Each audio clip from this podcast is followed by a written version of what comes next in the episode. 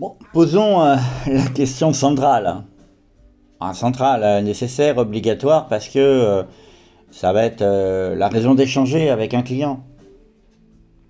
Le prix, le price, combien? Qu'est-ce qui se passe? Combien je vaux? Combien mon contenu vaut? Combien je vais demander? Et combien le client va être d'accord de payer?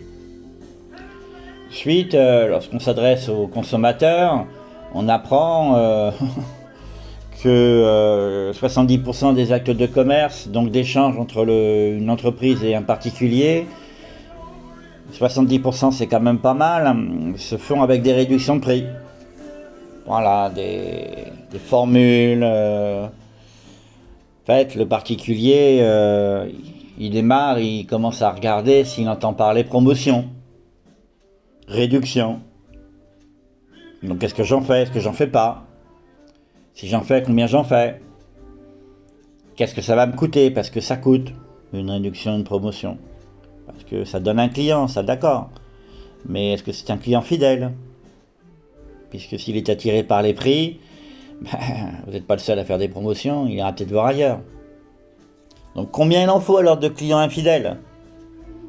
Ça, je ne fais pas d'allusion, hein, bien entendu, aux hommes et aux femmes qui le sont. C'est une chance pour les célibataires. Mais en attendant, euh, c'est une question qu'il faut résoudre. Il faut réfléchir à ça. Il y en a qui décident de jamais faire de réduction. Ils perdent des clients inévitablement. Mais bon, en fonction du calcul qu'ils ont réalisé, de leur possibilité de réduire leurs coûts si éventuellement euh, ils le payent un peu trop cher en termes de clients, ils gagnent deux choses. La première, c'est qu'ils ne se posent pas de questions. La deuxième, c'est que comme ils ne travaillent pas tout le temps, ils ont du temps de libre. Donc peut-être que ça peut être compatible par exemple avec quelqu'un qui fait une double activité. Par exemple. Et la troisième, c'est que euh, si ça marche, euh, si son produit euh, ou son service c'est rare, du moins assez rare pour que son temps soit totalement occupé, bah, il a réussi, hein, parce qu'il va faire du bénéfice s'il a bien calculé son prix. hein. Donc lui, sa reconversion professionnelle, euh, si elle fonctionne, si elle a donc euh, répond à une demande, ben oui, il va pouvoir dans un temps plus court que les autres réussir à se reconvertir.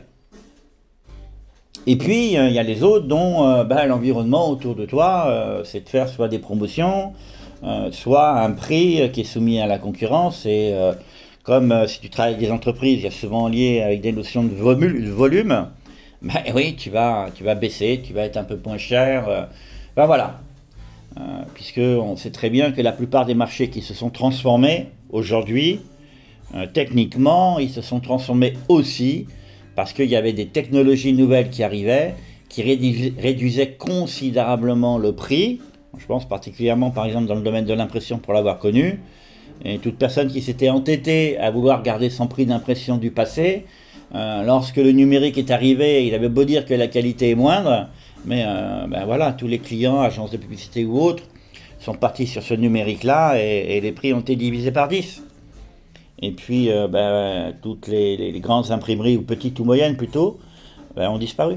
Notamment les photogravures, par exemple, puisque c'était eux qui scannaient les photos pour les mettre dans les journaux.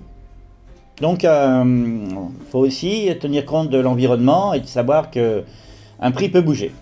Donc là, ça dépend un peu du marché où vous allez évoluer, euh, du moins. Et puis après, euh, un prix qui bouge peut déjà déterminer le prix.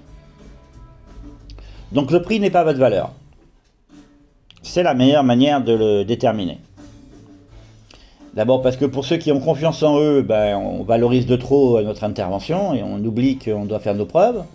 Et puis pour ceux à l'inverse qui sont euh, plutôt réservés, timides, un peu dans le doute, ils vont mino- minorer à l'excès leur, euh, leur prestation et donc elle vaudra rien. Donc euh, en fait elle ne sera pas significative et dans l'esprit du client, euh, le prix étant aussi un indicateur du contenu, on risque après d'avoir du mal à expliquer comment on peut augmenter notre prix.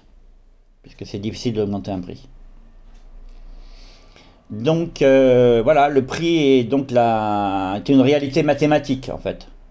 C'est la meilleure des manières, ça veut dire qu'on va déterminer nos charges, on va déterminer euh, notre temps de travail, Euh, ensuite, on va diviser euh, ces charges par le temps de travail pour trouver un coût horaire. Et on n'aura pas oublié de mettre dans nos charges la rémunération qu'on souhaite. Ensuite, on, on, compare ce prix à une réalité sur le marché. Et puis, on le réadapte, soit parce que, coup de chance, eh bien, on est moins prétentieux que les autres au niveau des charges. Et on a une marge conséquente, donc on peut se permettre peut-être de se mettre au niveau des autres, si on le désire, bien entendu ou légèrement dessous. Et puis à l'inverse, euh, si c'est le contraire, eh bien, il faut qu'on décide soit d'augmenter notre amplitude horaire, soit, euh, comment dire, euh, de diminuer notre rémunération et de l'intégrer dans une structure complémentaire. Ça veut dire, par exemple, faire une deuxième activité ou autre. Enfin, voilà, toutes les possibilités sont là. Donc le prix, c'est avant tout, à mon avis, et c'est le meilleur des calculs lorsqu'on démarre, une solution arithmétique.